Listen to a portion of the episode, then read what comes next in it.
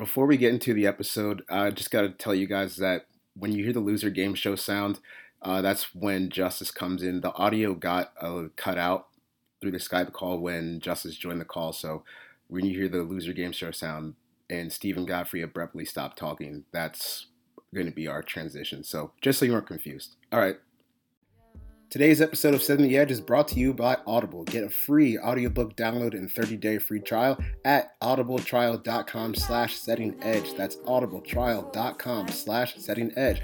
Over 180,000 titles to choose from for your iPhone, Android, Kindle, or MP3 player. Once again, that's audibletrial.com slash setting edge. I'm popping bottles tonight. Come do for a fight if you're ready. Yeah. I'm popping bottles, baby. Uh, I'm popping bottles, baby. Uh, I'm popping bottles tonight, yeah, yeah. Welcome to episode 37 of the Setting the Edge podcast. I'm your host, Charles McDonald. You can find me on Twitter at 4verts. We're trying to get Justice in here, but he's having some technical difficulties. But joining us today is Stephen Godfrey of SB Nation. You can follow him on Twitter at Godfrey38 or 38 Godfrey. 38 Godfrey. 38 Godfrey. He uh, covers hot football for SB Nation and hosts the uh, podcast Ain't Play Nobody podcast with uh, Bill Connelly, who also works for SB Nation. How you doing today, Steven? Good, man. How are you? I'm doing good. Ready to talk some college football. Uh, we've had some interesting storylines over the past few months, but I, I think the Ole Miss story with Hugh Freeze uh, resigning over the prostitution scandal or the escort scandal kind of takes a cake there. And one of the questions that Justice wanted to ask you off the bat was, uh, who who are the names that you think could wind up in that Ole Miss coaching pool? Well, I think that it really depends right now on what they do at the Committee on Infractions uh, in September. So they meet in Covington, Kentucky, which is right across the water from uh, Cincinnati, and they've basically got to get their house in order before they can really know what type of candidate they can attract to that job. So the biggest question off the bat is are they going to have a one, two, three, whatever year bowl ban? Um, and if the so basically if the roster is allowed to transfer out immediately, like a Penn State situation, you're looking at a much, much more substantial rebuild. I mean, as it stands right now, the recruiting hits that they took because of the NCAA investigation aren't affecting them on the field yet. That's that's still to come. They could actually be a pretty decent football team this year. So, however, if you're looking at rebuilding a roster that's basically been, you know, decimated from scratch in the SEC West, you're looking at a seven, eight year project. And so, what you have to do and like what coach you can get to do that, or what coaches would be interested, is is you know, it, I think it it differs wildly. I mean. Uh, the best analog I could give would be like a Matt Rhule situation at Baylor, where they went to him and they said, "Look, the as far as the on-field stuff goes, the worst is yet to come because they got just killed when they fired Briles in recruiting. Right. We're going to invest in you for seven years. So it, I think it would be a situation like that. You think they have a chance to land any big fish names? Uh, I mean, obviously, like I'm not really sure exactly, but you think they could pull somebody like Chip Kelly? Like, would he even fit in the culture down nah, there? I don't, I, I don't think he fits at all. I also think because of his involvement with Willie Lyles, the school is going to try and go as clean as humanly possible. And I think the the culture of big names has changed so much in college sports, and that you you're seeing programs like Texas and Oregon um, hire mid-major coaches, young guys who run innovative systems, who have sat at the feet of you know the the the largest names in the sport, guys who come off the Meyer tree, are you know in Taggart's case, came, you know worked with with Jim Harbaugh. They've developed, they've iterated, and then they've created a, a much younger, more progressive culture in terms of everything from the locker room to social media. Those are the guys who are being scooped up right now. So I think it's less of could Ole Miss go out and contend for the biggest names that are current college f- football head coaches. I think the question is can Ole Miss go out and get the hottest young coaches because I think that's the direction they want to go in. Yeah, that, that makes sense. And just they, they just kind of need to repaint the face of that program after after what happened with yes. Hugh Freeze. And it's that it's so funny after uh, he got caught and they were asking like what's he gonna do? What, like they asked him what are you gonna do next and he was like I'm just gonna pray and talk to God about it. Like I, I don't know. It's always funny to see that reaction come out after a scandal like that. he's a very, very, you know, I think people would say deluded. A lot of people would say hypocritical. I don't know if it, I don't know if it's as easy to label in that because there there really is an inherent belief in himself. It's amazing. It really is amazing, and I wrote about this the night he got fired. How human beings can compart, compartmentalize, you know, their actions and their belief structure. You know, and and so in this case, it's it's just this incredibly outward faith, right? No mm-hmm. one asked to be that outward with with his Christianity, and yet he gets busted for you know hookers essentially. Yeah. So how does one, how did like how did he rectify that in his head as it was going on for what we what we know to be you know a considerably long time? It's amazing. Oh yeah, it's incredible. Like that. I, am not. I don't know if I want to say lying to yourself, but that self rationalization in your head when you do something bad and like you're just trying to figure out how to explain it to yourself and others around you is always is always fascinating. Yeah, absolutely. Now, going back to Chip Kelly, if he does decide to get back into college coaching, where are some spots you think he can land up? Because we already heard, you know, like the UCLA rumors last year. Uh, like, what spots do you think would be a good fit for Chip Kelly? I think UCLA is definitely a good spot for Chip Kelly. Um, I think UCLA is in a very interesting position, as it seems to always be with Jim Mora, where the talent is never commiserate with the win total. You know, they're gonna they're gonna have another quarterback in Josh Rosen who's gonna end up being probably a first round pick, right? Unless something just completely strange happens. Yeah, unless he just falls apart completely the season. And they're really not going to have the win loss total to to reflect that. I, I, just you know look at I mean look at the amount of first rounders that they've put out. You and I are both Falcons fans. I mean Takk McKinley comes out for whatever reason there is a, a pronounced disconnect between the recruiting and the product itself at UCLA. I don't know how much longer that'll be tolerated.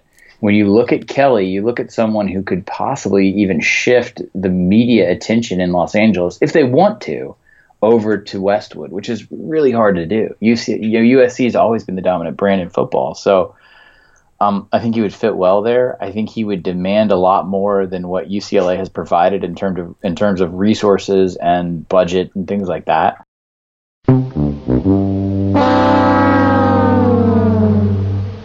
Or Texas, as he does on the coasts, for for obvious reasons. Yeah, we got Justice in here. Perfect timing for Chip Kelly talk. We were just talking about Chip Kelly and the UCLA rumors. Right. So that that's I, also I'm I'm I hope I'm uh I hope we're already past Falcons talk at this point in the podcast. Right? Haven't started it. Haven't even started. Oh no. Okay, I missed the wrong part then. Um, the weird thing to me about the Chip Kelly stuff, right, is uh, I I think everyone's kind of come out and been like Chip Kelly to Ole Miss, like just just linking him to big big time programs isn't probably the way that he's going to end up going. It seems like the West Coast jobs are the ones that are sticking in terms of the rumors. Mm-hmm. But if it's not UCLA and Jim Mora isn't out, like, is that what does that leave us with? Like, is he going to take the Arizona job? Like, is he going to stay in television? Um, if you look at jobs that we think might open this year, and again, it's August. There's always first off, there's always going to be a job that comes out of left field. South Carolina and Steve Spurrier, right? Uh, you know, uh, Beamer retires at Virginia Tech. We sort of knew that one a little bit, but we didn't know it, you know, up until it really happened. There's going to be something. I mean, usually like the Ole Miss type situation would ha- would hit, and, and a lot of people thought it would because the Committee on Infractions meets during the season. They thought maybe Ole Miss would open in, in, in the season. I still think there's a school like that in the Power Five that, for whatever reason, is going to fire their coach uh, right in the middle of the season that's become so popular now. It's hard for us to look at the landscape to where we think, well, all right, let's say Jim Mora stays at UCLA. Is he left out of nothing? I don't necessarily think so. Now, both Arizona schools are in unique situations. So you start talking about the Arizona schools and which one's the better job. And right. it's tricky. I, don't even know if I necessarily want to say X is better than Y, but um, I think he fits there. You know, I, I, I think he fits there. He he definitely lends himself to the Pac-12 in the right ways, and uh, but at the same time, okay, what if what if Boston College opens? Is that a, is that too small a job? Is it just not possible? I mean, these are things that I, I think the Kelly thing is going to take a much much. That situation is going to become a lot clearer probably. I don't know November. That makes sense. Yeah. Now, I, I, we were uh, we've been talking about an, another guy who's in the Pac-12 because we're big draft guys. Sam Darnold, uh, uh-huh. as Justice noted uh, in our text to in a text to me, started three games against both both teams last year in the regular season. He went five touchdowns, four interceptions. So, like, what is this Sam Darnold hype based off of? I, I don't I don't really get it at all. It's USC. Yeah. I mean, I, I, not to speak ill of the kid specifically, but I do think it's USC. We we as the national media, for whatever reason, find it necessary or comfortable to to have them sort of situated out there as a as a dominant brand on the West Coast. And I think that their personnel has benefited from that dramatically in the last 10, 20 years, going back to when Carroll gets the program up and going again. I'm not saying that good, consistent NFL talent doesn't come out of USC. I'm just saying that they benefit from an overabundance of attention. And quarterback, of course, is going to, you know, be the best example of that. Yeah, I think the the really weird thing to me is when I was looking at numbers. So like, uh, Josh Allen, the kid from uh, Wyoming, right?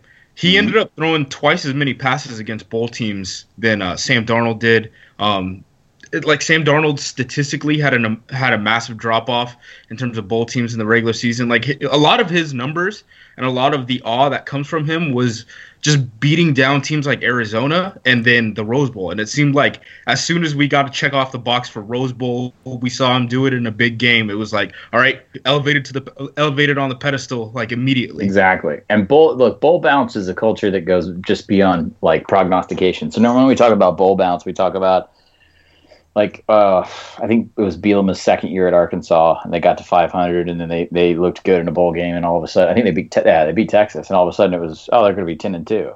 Um, bowl bounce is a real thing, and it also happens with personnel, especially quarterbacks. And when it comes to high profile games that aren't the actual playoff, it doesn't get much more high profile than that. It was a great game. It was awesome. I don't take anything away from the kid, but um, it is one game and it is an isolated experience. I think he's going to have to be better than he was in terms of conference play for him to sustain the hype that he's already getting. Also, though, it is the summer.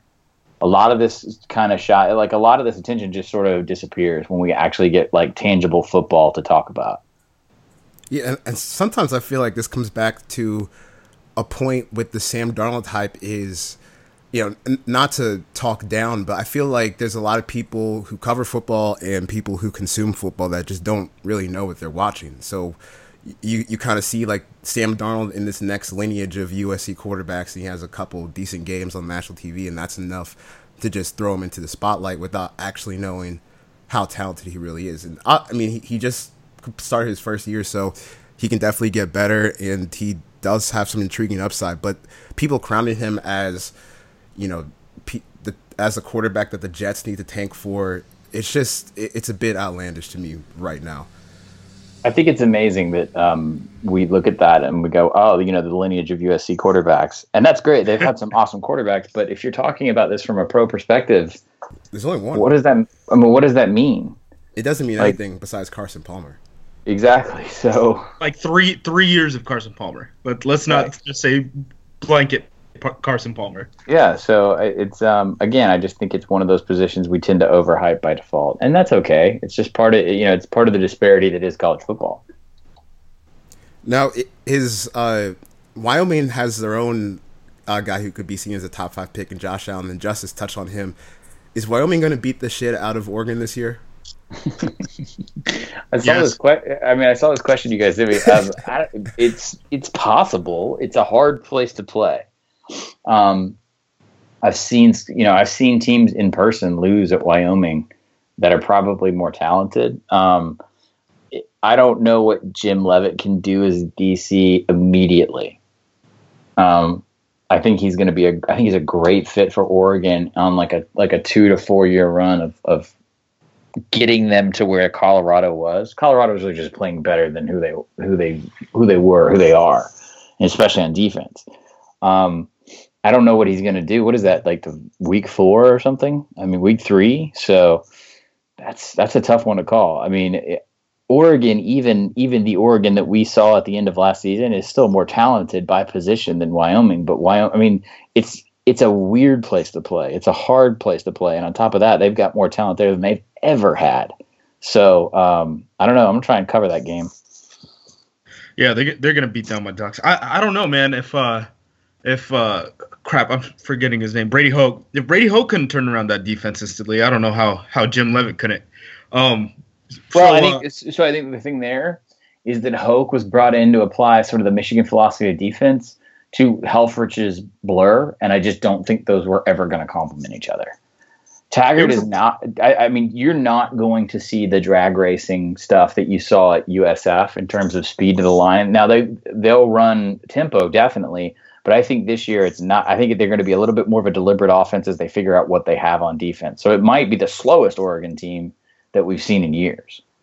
Well, that's what happened with Taggart at at the start at U at USF, right? Like it was kind of a, sl- a slower team, and then it ended up building to a more fast paced team. He came into Tampa running straight up old school, like Michigan I, big, lumbering two tight end sets, right? A lot of motion shift. And what he found as an ex Bradenton, Florida quarterback himself is the, the, the athletes in the region. The, the kid, the reason you take the USF job is for the talent in the area, right? And the kids mm-hmm. weren't matching up with that philosophy. It's not that you can't have a big, you know, a big rangy tight end and that can run block as well as he can pass catch. But it's it's that the tempo and speed. These kids were running faster and thinking less and being more efficient in space in high school, and then they were coming in and playing a style that just did not fit them. And so what they did was try and marry the two things. They still love physical run, right? But they went to Baylor twice in the offseason, two back-to-back off seasons, and and basically looked at every single way that they would line up their receivers on run plays and started to mimic that, basically wider. So wider splits, being closer to the sideline, drawing away defenders, and opening up lanes. It's actually the same thing that Steve Ensminger talked about when I went down to LSU right after Orgeron got the job, and you know they couldn't do a lot mid-season. What they the playbook is the playbook. You can't hand kids a new book and and you know say, hey, we got three days of practice this week. We're going to conference play. Like that wouldn't work. But one of the things that they did at LSU was the same thing in order to let Fournette and Guice and those guys eat a little better, they would spread everybody out. And so you and and especially in a culture like you know LSU, you didn't know what you were seeing. You thought for sure they're you know they're, they've got three or four wideouts, and they end up running the ball. You know, it's really interesting. Like that's sort of how USF got to where they were. Was they just they held on to that like Michigan football Harbaugh thing, like ideologically, but then they just started like screwing with it and seeing like, well, what would what would a Florida high school kid want to run? And they started asking their kids like, what like what do you feel comfortable doing? And then they looked at the extreme opposite in Baylor and they made this Frankenstein thing. Now, how that works in one in now it, in one off season with a personnel that doesn't necessarily fit that, I don't know what they're going to do on Labor Day, like when they come out. I, I think I think we're going to have probably an ugly year for Oregon, if if not maybe best case scenario, probably a slow year and then next year you talk about them as having a little bit more identity relative to their coach. Yeah, I don't think uh, I'm, I'm up in Oregon by the way, and I, I don't think anyone has any massive expectations for them immediately. It just seems like they're happy that they can find they have finally have a coaching staff that like put puts a priority on recruiting. Yes, now he's going to be psychotic in recruiting. I mean, he he told me specifically. We talked about it before he got the job. I knew that he was circling that job about two weeks before it happened, and he told me we, are going to take Oregon back to Texas. We're going to take Oregon back to Florida. We're going to go fight, you know, battles in Atlanta. We're going to go fight battles in, you know, Louisiana if we have to. We're going to that Oregon brand had shifted a little bit in recruiting to where they got comfortable with like this sort of flashy track star type of thing, and they didn't get in on kids that Taggart thinks are sort of crucial to running you know, you can basically Taggart believes, hey, if, if there's an offensive lineman who's a four or five star kid in Dallas, we can fight for him as much as Texas can, as much as LSU can. Now, how how feasible do you think it is for some of these kids to want to go, say, from you know Atlanta or Dallas or Houston all the way out to Oregon? Because that just seems like a massive hurdle to me. He's it's it, that brand is so unique. Yeah. I would say it's nearly impossible for the other Pac 12 schools that aren't USC and maybe UCLA to actually have LA as a recruiting a recruiting tool, but that brand still has the uh, a power like a it, it, still evokes something in kids. It still is sort of quintessentially cool when you go there and visit visit the facilities and look around. I think that helps. I think I think one of the reasons that Taggart was hired was that he I think they're aware of how fragile that stuff is, right? Because if you take away the cool from Oregon and that unique stuff, like they're a football program in the middle of the Pacific Northwest, right? Right, right and Taggart can carry that cool across the country and sort of redefine when we all first discovered Oregon as a nation back, you know, what is it, 15, 20 years ago. So they're banking a lot on it, man. It's going to be interesting. Uh, so since we're talking about coaches anyway, I want to ask you this question. So a lot of people end up like whenever an NFL coaching job opens up, we for whatever reason people end up looking to college football, even mm-hmm. though like the transition from college football to the NFL isn't nearly as much as like what what people who write, you know, top ten coaches uh, perceive, I guess. Um, mm-hmm. What what co- what coach is most likely to jump from college football to the NFL, and I guess I would say vice versa from the NFL to college football if something goes wrong. Mm, I think the NFL to college football, you probably you're most likely now to see coordinators come to to jump back and forth. Um, I think and and also the, the same can be said. I think I think a couple college coordinators should be poised to take pro jobs. I think Dave Aranda at LSU. I think the next job he gets would be in league. Um, as far as head coaches go, I mean there there's a couple we mentioned consistently, like David Shaw. I would stand by that. Um, I don't necessarily think these guys who are sort of czars of these major programs, you know, kind of Sabans and Sabans and training. Same with the Meyer tree. I don't necessarily think those guys translate to the league. Um, and we're all sort of learning this after after you know the last two decades. I think we're all started you know realize like Steve Spurrier doesn't just plug into the Redskins, right? Um, I'm trying to think if there's a guy as far as in the league goes. It's you, you you see it a lot of assistant head coaches and coordinators that have specific ties to universities, but um, as far as head coaches go, Lovie Smith is just such an such an exception, such a rarity, and we don't even know if that's going to work. I mean, Logic says it won't. Maybe maybe because of Lovie, but probably more so because of Illinois. Right. Um, if if yeah, if we're talking about ten win Illinois in two years, then I think you might see that trend kick back up. One guy, I always thought that Gus Bradley could be a good college head coach, just because he seems to have like that rah rah mentality, and I don't know, it, it, like they weren't very productive in Jacksonville, but I think that his style of coaching lends better towards adolescents than than grown men making millions of dollars. I would I would agree with you. I mean, I think that that's that's that's one guy. Um, I just think a lot of guys get into the rhythm of being a pro coach, and it's it's certainly not like it, in no way am I saying it's an easier job. I just think the details and the rhythm of that job are so so much more unique now to the NFL, and I think guys don't want to go like I think guys don't want to go back into the recruiting grind. Guys don't want to go back into the parenting grind of having to baby these guys. You know, look at whatever fresh NFL scandal there is. Uh, Ezekiel Elliott, like the coaches themselves are not being held as moral arbiters here. You know, they're just the employees screwed up. The you know you you debate league policy, you debate team policy rarely do you blame a head coach or the assistant coaches if a if a if a 25 year old NFL player screws up. Right, and uh, we know we're pushing against the clock here with you. So one question before we let you go, uh, it looks like we're headed towards a civil war in this country. so which mil- which military academies will rise up again? um, well, look, I'm probably older than both of you. Oh, I'm yeah, 36. Uh, yeah, definitely. Okay. I promise things are never as bad or as good as they seem. So, on, on, a sincere note, uh, you know, step outside of the individual vacuum that you always put yourself in and realize that things are actually headed in good directions. I know it doesn't seem like it sometimes. It might be hard to believe, but I promise you that there's more positive to find than there is negative when you look uh, when you look hard and you look the right way. Now, all back inside the joke. Um, you'd have to reinstitute a draft.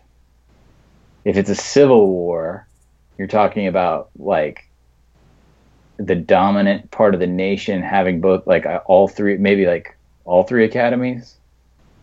I don't know. Um, you'd have to have a draft, so that's the right. biggest thing, right? I mean, all three of them would be world beater. Can you imagine? Like, actually, just just pause and think about that. You would have three service academies with. By the way, there's no roster limit on those on those guys. Like, I I spent a week with Army last year before the Navy game. You can have 500 kids dressed out if you want. They they're not subject to the same rules as other FBS and D1 teams. So you could have like the deepest bench in the world, right? And yeah, I tell you one thing, they would sure as hell would stop playing triple option. Like in like overnight, oh, they would stop playing instantly. triple option. Um, you would see. I mean, really, just think about it this way: what it's when you do those, when we see those stupid, you know, all conference preseason lists, like just take one of those from the Big Ten or the SEC, and like that's your team. They'd be amazing. Absolutely. Yeah, that, that'd be a, a fun reality to see, minus the you know whole war part. But yeah, like hey, the, I got I got five extra minutes if you want to talk Falcons. Uh, how do you feel? How excited are you for this upcoming season? I'm trying. I don't. I'm, I'm, trying. I'm trying. Um, I'm writing a piece for the NFL preview. I don't know if it'll run in our NFL preview at SB Nation or if it'll run like during week one. But I have yet to write anything or really even reflect on being having been there um, you were at the game. I was at the game. I was oh also at the. NFC I hadn't been to a Falcons game in years because of my job. Obviously, like I'm not really in a position to do that. And then uh, on a lark, a friend got through some like corporate connections in Atlanta, got two like mezzanine seats to the NFC Championship. So keep in mind, you know, like I've been a Falcons fan. I've cared more about the Falcons my entire life than any other sports thing ever. I mean, the Braves are a close second, but all, like I cover football, I know football. It's different. Right. Um, I, I, grew up in the in the DC suburbs. My family's from Georgia. We moved around a lot. My dad was in the government, and that's a you know DC is a pro town without a doubt. So there's um there's a huge emphasis on pro sports and specifically pro football. Um, I definitely think that like leaving the NFC Championship, I thought it was going to be like this. I thought the Super Bowl was going to be the greatest experience of my life. I mean, three quarters into the Super Bowl, I thought the Super Bowl was going to be the greatest experience of my life, and I still can't rectify it. See that that's where that's where I am. I, am just like uh, it's cool. I think they they have a potential to be a, a, good team this year again, but man, it's it's hard to it's hard as a fan. It's hard to get past like what the hell just happened in February. I think it's a matter of it, it's like everything I'm trained to do as a journalist is sort of ignore, you know, team mottos and team creeds, right? Like it's all cliche and it doesn't mean anything. But then you just want to, as a fan, like you want to believe right now because the objectively look at it, the roster's really good, right? Mm-hmm. The defense is better. I think I think they've drafted extremely well the last two years, right? The most exciting parts of the Super Bowl to me, honestly, was for three quarters watching this illusion of like Keanu Neal and even Jalen Collins and all of these young guys that, that were brought on by this staff in the last two years. Grady Jarrett, Deion Jones, like oh, out man. right, like great. And Grady Jarrett's a great example of like, yeah, somebody else was going to draft Vic Beasley in the first round, but like. I mean, you know, Deion Jones and Grady Jarrett; those are guys that, that that's a product of evaluation to me. And you know, Neal was, if you remember, Neal was like panned as a pick in the first round, right? Oh yeah, he was coming off an injury and all sorts of stuff. PFF PFF said that that's like their only negative grade on a guy in like the first two rounds of the draft in the two years that they've done draft coverage, and people would just slam yeah. Keanu Neal. You want to, you like you want to look at those things and, and say, well, then everything's headed in the right direction. Quarterback that I've always thought was underrated in the prime of his career. Okay, um, a, you know, go through the skill positions. Everything, everything is solid, right? Improvements at receiver I kind of you know coming to terms with the fact that you know it was time for Roddy to move on. Like every single thing makes you feel good. Alec, how great of a free agent signing was Mack? It was. I mean, Amazing. after five, six, seven years of really bad free agent signings, some of which we're still dealing with. Like you, so you want to think that it's going to be a great season. You want you you want to think it's going to be a 14 and 2 season. I'm serious. I just don't know how I can live through a 14 and 2 season or or even a 10 and 6 season. I don't know how I can do it, man. I don't either. I think there's a part. So what? So what do they go out and beat Green Bay uh, uh, in uh, week two to open the stadium? That would be awesome, right?